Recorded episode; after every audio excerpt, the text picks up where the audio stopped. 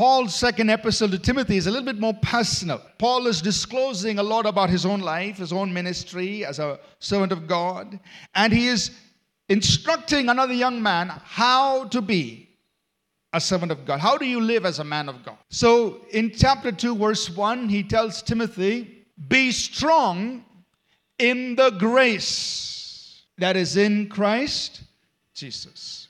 God is the source of grace. God has bestowed His grace on you and me. In fact, the Bible talks about it as, as God has lavished us with grace. What you have heard from me, Timothy, I want you to pass it on to somebody else or some others so that they in turn can pass it on to more people. A multiplication that is taking place. So the challenge for you and me is this What are you and I doing with what God has put in our lives. Paul is trying to, you know, guide Timothy as a, as a minister of God, as a servant of God. And he draws three analogies. First, that of the soldier. Second, that of the athlete. And third, that of the farmer. And using these analogies, he's trying to highlight certain characteristics that Timothy needs to maintain in his life to be a good minister of the Lord. You must endure hardship like a good soldier. A soldier is always ready for the call of duty. He may be taking care of his family or doing his responsibilities, but he's not so caught up in that that he cannot respond to the call of duty. So he says, No man who's, who fights gets so entangled with the affairs of this life. And then he says, An athlete you know, an athlete may be highly trained, great athlete, but he's not going to win unless he competes according to the.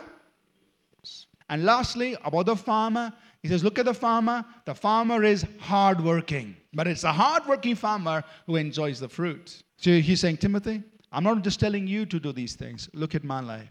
I'm in prison, but I'm doing this for the sake of the gospel and for the salvation of souls. Timothy, this is our hope. That even if we die, we know we are going to live with him. If we endure hardship, we are going to reign. If we, even if we are faithless, we come to a point where our faith is low or even gone, are faithless, God still remains faithful. Tell the church, tell people, all of these things that I've told you. So, Timothy, this, this is a message not just for you, it's also for the people in the church. Tell them the same things.